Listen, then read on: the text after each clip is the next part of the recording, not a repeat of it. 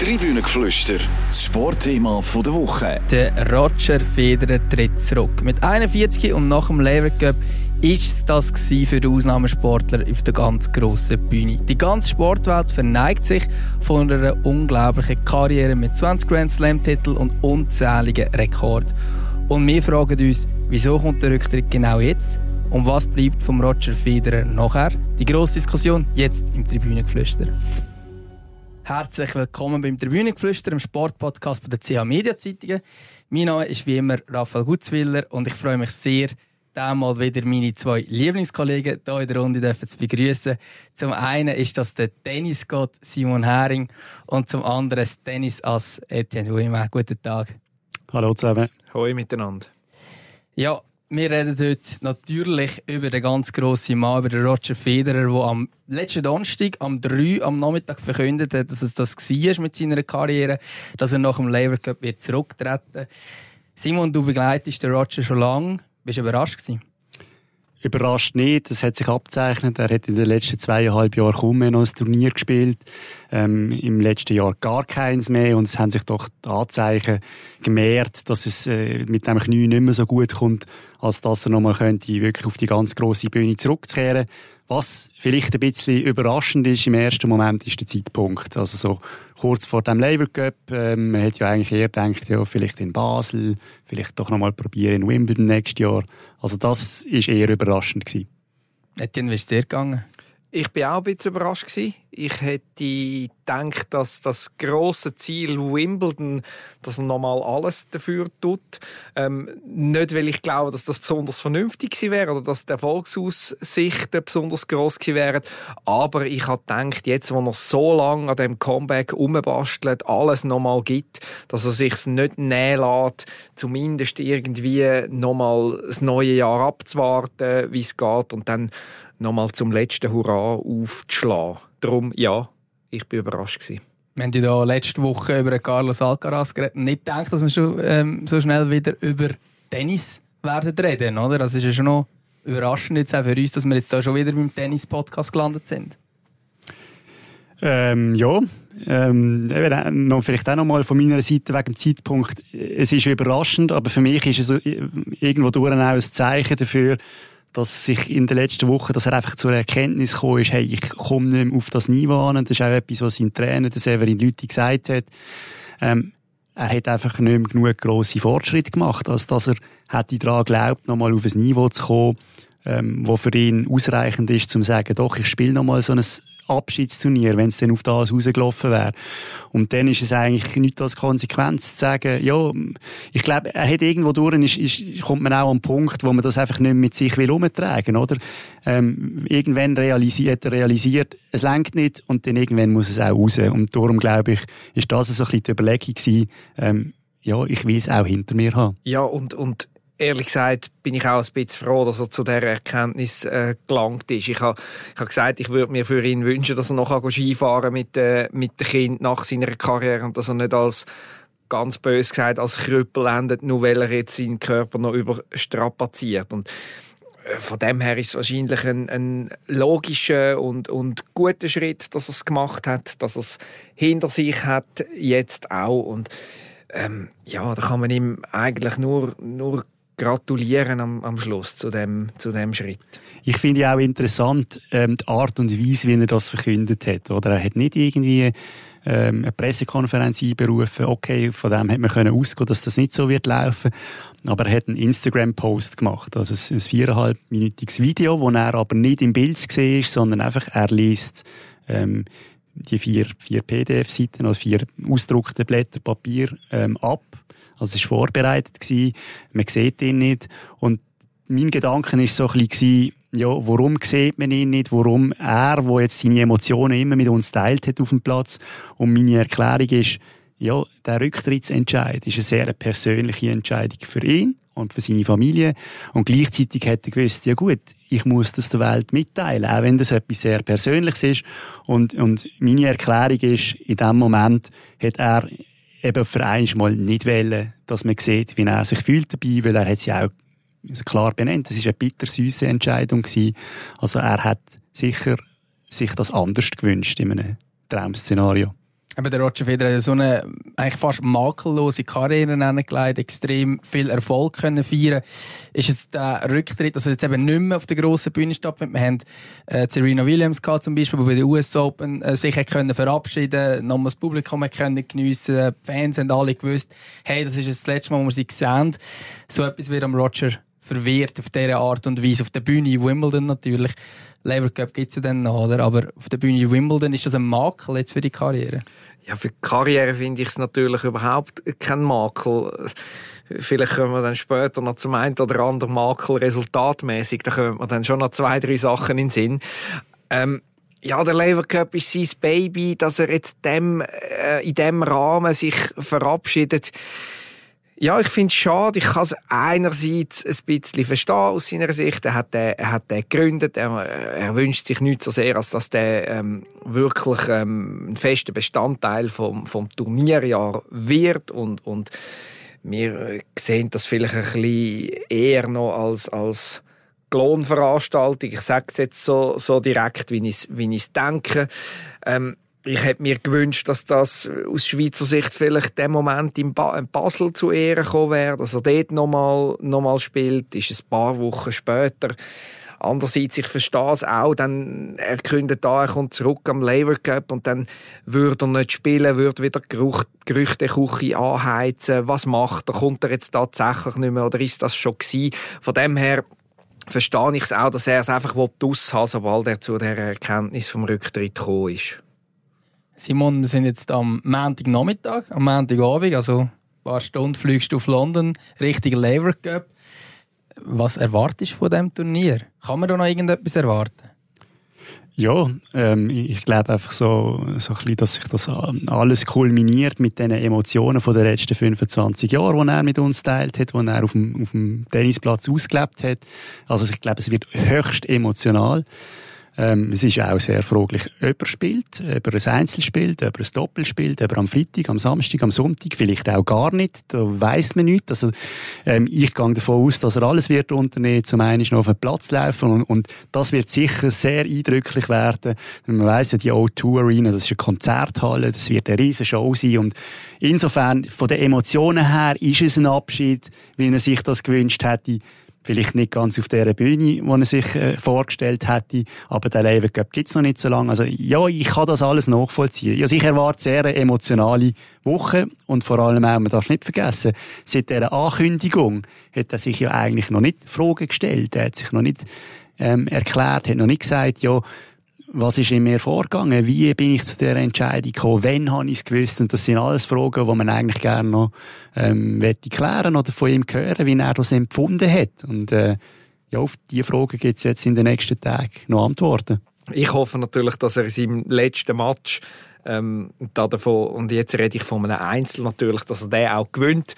Ich glaube, beim Laver Cup sind da die Chancen ein bisschen grösser als anderswo, dass das tatsächlich so wird sein. Ja, eben auch hier, wenn man sich überlegt, in Basel wird, Gott sei Dank, wird die neue Nummer 1 spielen, Carlos Alcaraz, 19, also der ist halb so alt wie der Roger. Von der Athletik her sind das einfach andere Voraussetzungen, die er hat und der Roger hat kein Ranking mehr. Das heisst, er hat eine Wildcard gebraucht, er kommt in der Auslosung, er ist nicht gesetzt. Im dümmsten Fall spielt er dort in der ersten Runde gegen den Alcaraz und man will sich gar nicht vorstellen, wie das gewesen wäre, wenn er dort in 2 Sätzen chancenlos verloren hat. Emotional wäre es gewesen.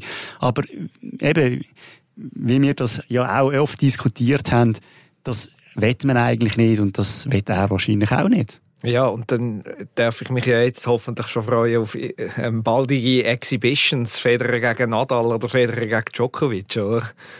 Ja, da gibt's schon Anzeichen. Das ist auch noch interessant. Sein Marktwert wird sicher nicht zergehen. Im Gegenteil. Also, Ticketpreise sind ja explodiert für den Laver Cup auf dem Schwarzmarkt. Bis zu 60.000 Franken werden da verlangt. Ich weiss nicht, ob es Leute gibt, die das zahlen, aber offenbar gibt's das.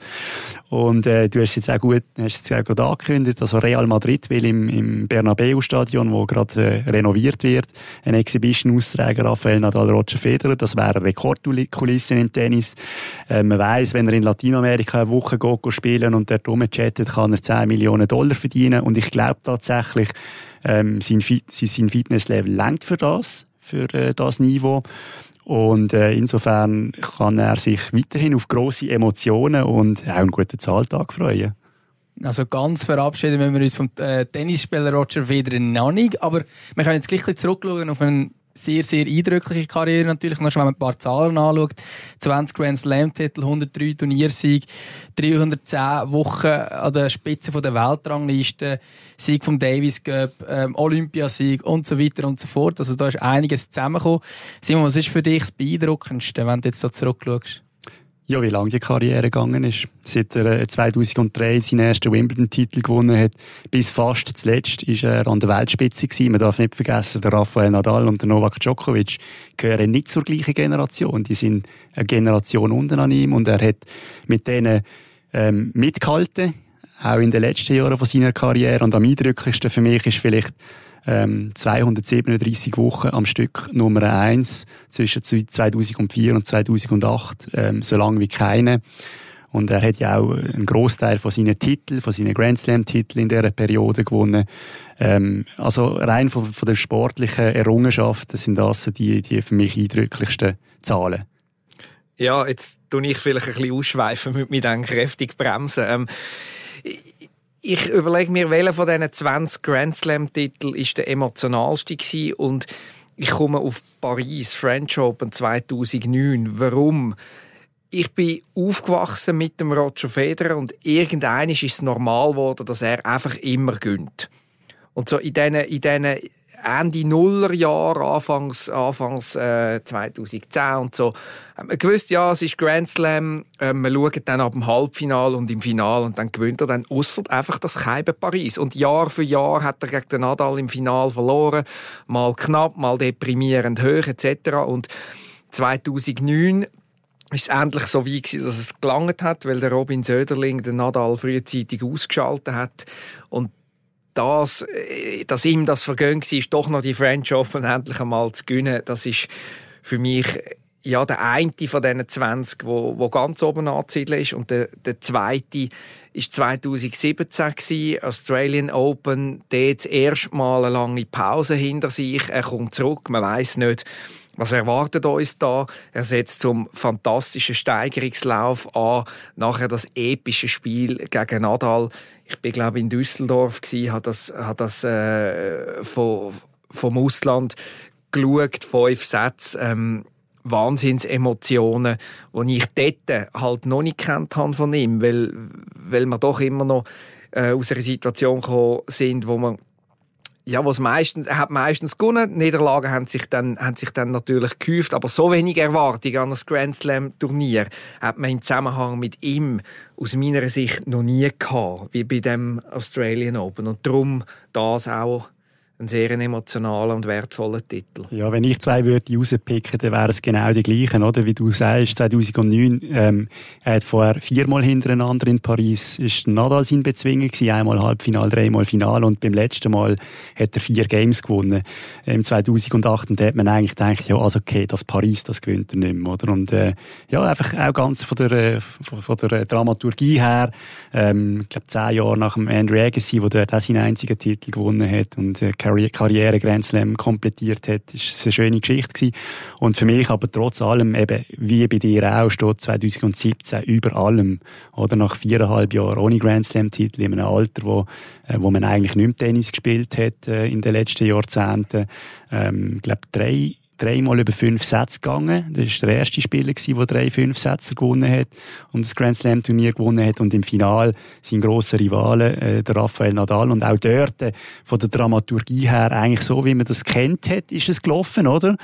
Eigentlich oft der bessere Spieler, geführt, und nachher im 5. Satz 1-3 hinten, und denkst, ja gut, okay, wieder nix, oder? Und nachher hat sich das Blatt gewendet und er hat den Titel gewonnen. Das ist, glaube ich, für ganz viele Beobachter ein sehr emotional berührender Moment gewesen, den Sieg zu sehen. Oder der Füdli-Blutti Wahnsinn. Genau. Eine Referenz an unseren SRF-Kollegen Stefan Bührer. Genau, ja. Ganz gern hätte ich ja natürlich noch 2019 in Wimbledon erwähnt. Das wäre, leider Gottes, ist es halt beim Konjunktiv geblieben, das wäre für mich der emotionalste Titel gewesen. dem Wimbledon-Final gegen den Novak Djokovic, wo er nach zwei Matchspielen doch noch verliert. Schon das Halbfinale gegen den Nadal war ein Wahnsinnsmatch gewesen, über 5 Sätze, glaube ich, aber ein Hin und Her jedenfalls. Dort war ich in Mallorca, weiss ich noch, nach dem dramatischen Match. Ich hatte schon Tränen in den Augen, als er eigentlich bei diesem Matchspiel war. Nachher alles Bach ab, sofort Frau und Kinder angerufen. Ich gehe jetzt sofort ins Bett um 7:30. Wir müssen selber essen heute Abend. Ja, Etienne, du machst es richtig. Du sprichst ja schon an die Niederlagen auch an, die es auch gegeben hat in dieser Karriere von Roger Federer. Jetzt ist er 41 und jetzt ist tatsächlich der Moment gekommen, wo er gesagt hat, hey, ich trete zurück. Aber spannend ist ja auch, die ersten Forderungen nach einem Rücktritt hat es irgendwie 2008 schon gegeben. Also schon sehr früh hat man irgendwie angefangen zu sagen, hey, Roger, gut, was du gemacht hast bis jetzt, aber ich glaube, tritt doch mal endlich zurück. Ja, das ist schon sehr, sehr speziell, wenn man das jetzt in der Retrospektive betrachtet, oder? Wenn man bedenkt, was für schöne Kapitel noch dazugekommen sind. Natürlich eben, er hat nie mehr so dominiert wie zwischen 2004 und 2009, wo er noch alle 4 Grand-Slam-Finals erreicht hat. Aber die emotionaleren Geschichten sind aus meiner Sicht schon nachher dazugekommen. Er war 2008 noch nicht Papi gewesen, jetzt hat er 4 Kinder. Er hat den Grand-Slam-Rekord von Pete Sampras übertroffen, hat Paris-Finale gewonnen und dann eben nochmal Wimbledon gewonnen, hat das Australian Open gewonnen und ist dann nachher 2018 mit 36,5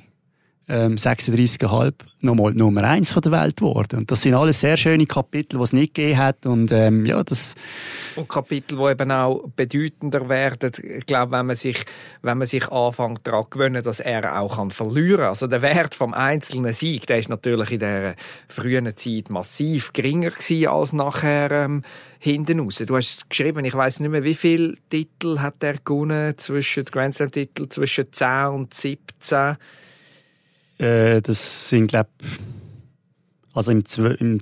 hat er noch einen gewonnen, oder? Genau. Also einen bis zwischen 12 und 17, also zwischen 10 und 17 war es einer gewesen, oder? Das ist nicht mehr viel, natürlich. Und umso spezieller macht es dann, wenn er auf die späten Tage der Karriere nochmal da raufkommt. Wenn man jetzt ein bisschen die Zahlen auch anschaut, man hat ja eigentlich irgendwie das Gefühl, gerade in den Anfang von seiner Karriere, der wird den Rekord so brechen, dass die Grand Slam niemand mehr rankommen wird. Und jetzt schaut man auf die Grand Slam-Titel-Sammerliste und man sieht, er ist nur das Nummer 3.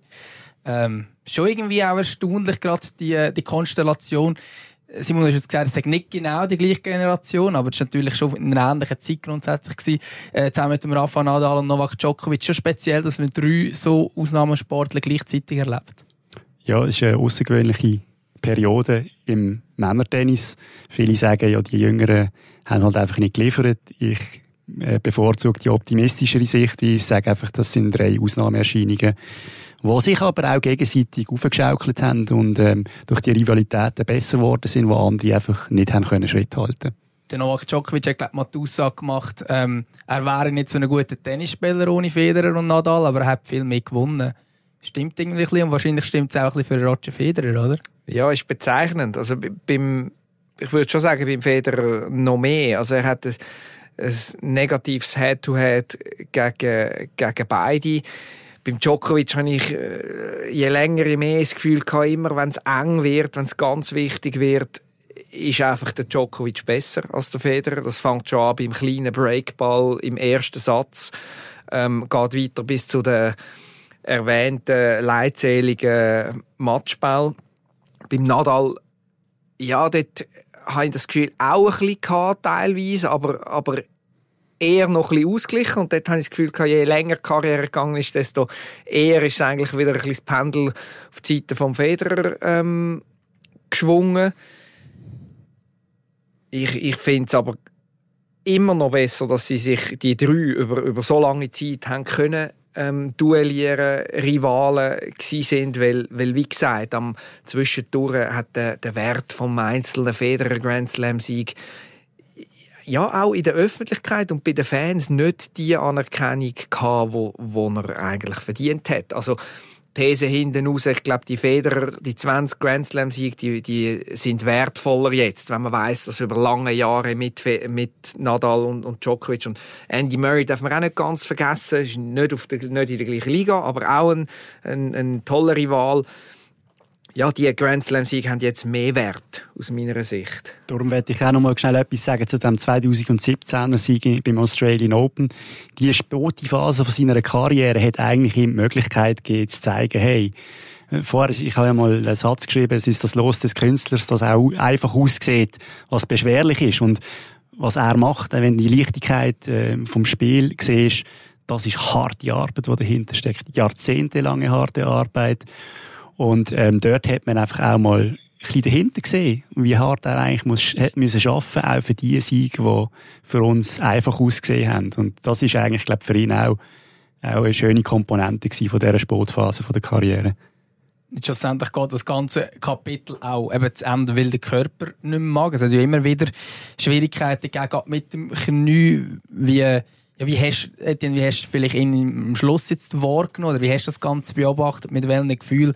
Wenn jetzt nicht mehr so lange, oder schon länger nicht mehr auf dem Tennisplatz gewesen, spielen? Ja, darum, ehrlich gesagt, mag ich mich schon fast nicht mehr daran erinnern, wie jetzt das war zum Schluss. Einerseits, weil ich wenig von dem Wimbledon-Turnier vor einem Jahr mitbekommen habe, weil ich selber unterwegs war mit dem Fußball. Andererseits auch, ja, weil es ist so viel los im Moment. Es ist Krieg, es ist Corona gewesen. Alles ist ein bisschen verblasst. Ehrlicherweise auch so ein bisschen die Erinnerungen an ihn auf dem Platz in so regelmäßig, so lange immer können zu beobachten, dürfen zu beobachten. Zum Glück macht es dadurch auch ein bisschen einfacher, Abschied zu nehmen von ihm. Wie geht's dir, Simon? Sorry, jetzt musst du die Frage wiederholen.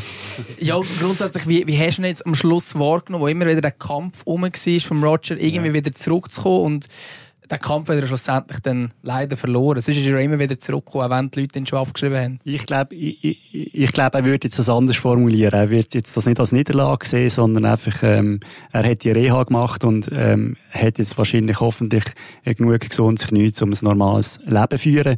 Aber es stimmt natürlich, ich habe das auch mehrfach geschrieben, die letzte Phase von der Karriere ist irgendwo durch auch unter dem Motto gestanden, die Suche nach einem, das Ringen um ein Ende in Würde, oder?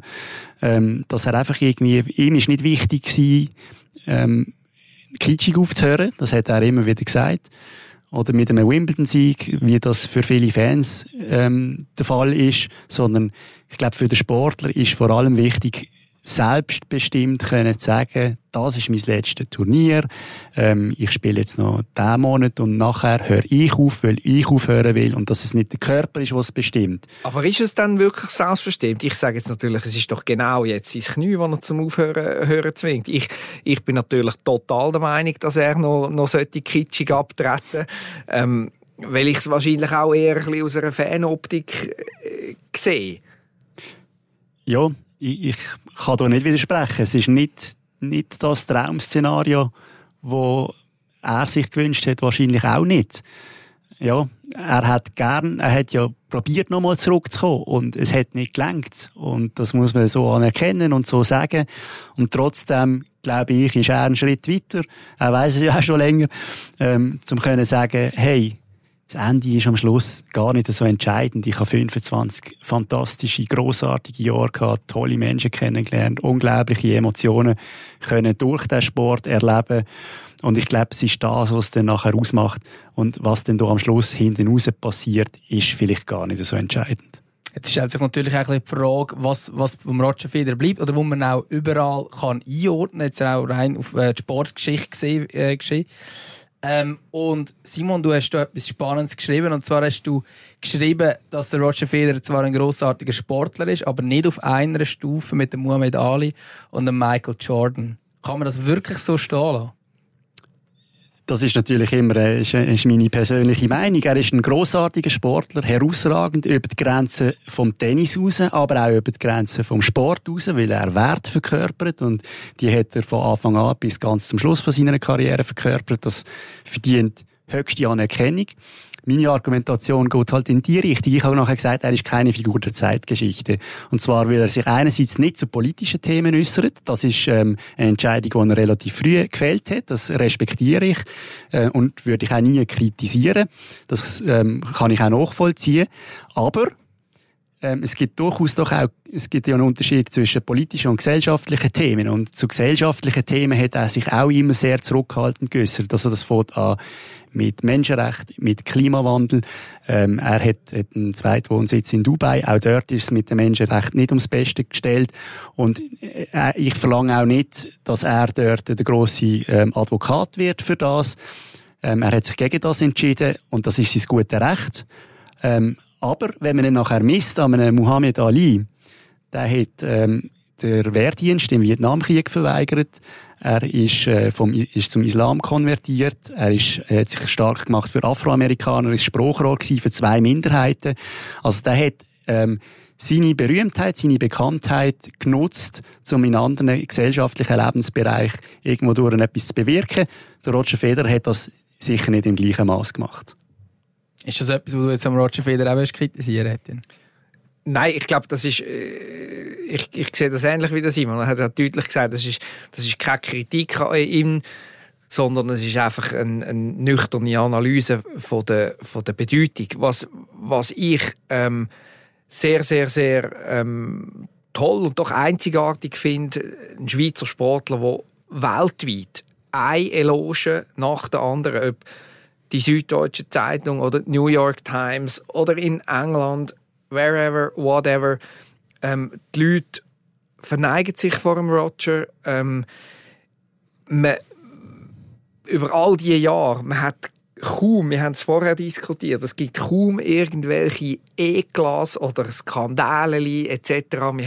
Es gibt eine Episode, wo Mirka Federer am Stan Wawrinka in London «Cry Baby Cry» zuruft. Aber ich meine, was ist denn das für eine lächerliche Szene auf 25 Jahre betrachtet? Oder? Und das ist nicht mal der Roger selber. Und nicht einmal er selber, genau. Also von dem her ein skandalfreies Leben, höchste Anerkennung dafür bekommt er die zu Recht aus aller Welt, aber eben vielleicht fehlt genau das politische Engagement, um da nochmal auf eine Stufe höher zu kommen als die Ikone von der Sportgeschichte, die er ist.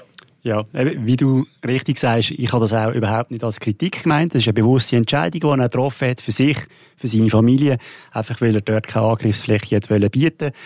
Und man muss gleich auch noch sagen, er macht sehr viel Gutes mit seiner Stiftung. Also seine Roger Federer Foundation ist eine der grössten Sportlerstiftungen weltweit und das wird ihn auch in Zukunft noch begleiten und er macht dort ganz viel Gutes. Also es ist nicht so, dass er sich nicht futiert um das, was um ihn herum passiert. Okay, dann haben wir das auch noch schön eingeordnet. Die Frage, die ich mir jetzt stelle, wir haben jetzt 25 Jahre lang Roger Federer erlebt. Was bleibt von so einer Sportlerkarriere? Ich glaube, das ist einfacher, wenn wir das in 10 Jahren noch mal diskutieren, als jetzt. Ich bin der festen Überzeugung, dass wir auch jetzt noch keine Ahnung haben, was er alles geleistet hat für die Schweiz als Sportland, aber auch für die Schweiz als Botschafter. Wo immer wir gsi sind in den letzten 25 Jahren, entweder hat es geheissen Schocki, Käse, Berge, aber immer hat es geheißen, Roger Federer. Und was das für eine Wirkung hat für unser Land, das kann man sich gar noch nicht in allen Facetten vorstellen. Und ich glaube, ich habe sogar das Gefühl, dass das je länger, je grösser wird. Also, dass man mit jedem Jahr, wo er nicht mehr dabei ist, meine, sichtbar wird er ja zweifellos bleiben. Wenn man schon nur sieht, wie der Empfang war in Wimbledon das Jahr, wo alle Legenden zurückgekommen sind. Also, das wird über Jahrzehnte so bleiben. Aber Bedeutung für die Schweiz, für das Sportland Schweiz, aber auch für das politische Land Schweiz letzten Endes und für uns alle Bürgerinnen und Bürger. Da haben wir einen Trumpf weniger in der Hand später. Oder eben, wenn man es anders formulieren will, den haben wir noch für immer. Ja, ich kann mich dem nur anschließen. Das trifft den Nagel ziemlich gut auf den Kopf. Ja, wir sind leider schon bei einer halben Stunde. Das ist eigentlich schade, weil über Roger Federer könnte man noch extrem viel mehr reden. Aber wir werden schon ankommen am Ende dieser Podcast-Folge. Nein, noch nicht. Ich habe gesagt, ich muss noch reingrätschen. Ich muss mich noch bei der Frau Heberli entschuldigen, meiner ehemaligen Biologielehrerin. Eine von meinen ersten Erinnerungen. 2005 war es, glaube ich, ein Halbfinale in Australien. Safin gegen Federer, wo ewig gedauert hat, leider ein bisschen länger als die Mittagspause damals gedauert hat. Da haben wir, glaube ich, etwa das 9. sind wir gewesen, haben wir eine Biologiestunde statt am 10 ab 1 erst am 20 vor 2 können besuchen. Also, aber es war es wert gewesen, aber trotzdem, es tut uns leid. Simon, hast du auch noch so etwas loszuwerden in diese Richtung? Nein, also ich wüsste gar nicht, wo anfangen jetzt mit dem über 10 Jahren, wo ich das mitverfolgt habe, eben vor allem beruflich dann.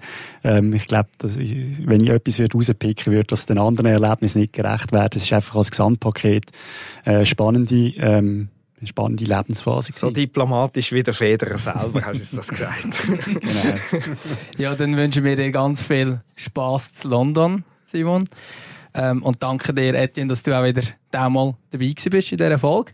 Wenn euch der Podcast gefallen hat, dann abonniert das Tribünengeflüster in eurer App und gebt uns gute Bewertungen ab. Wir freuen uns. Gute Woche zusammen.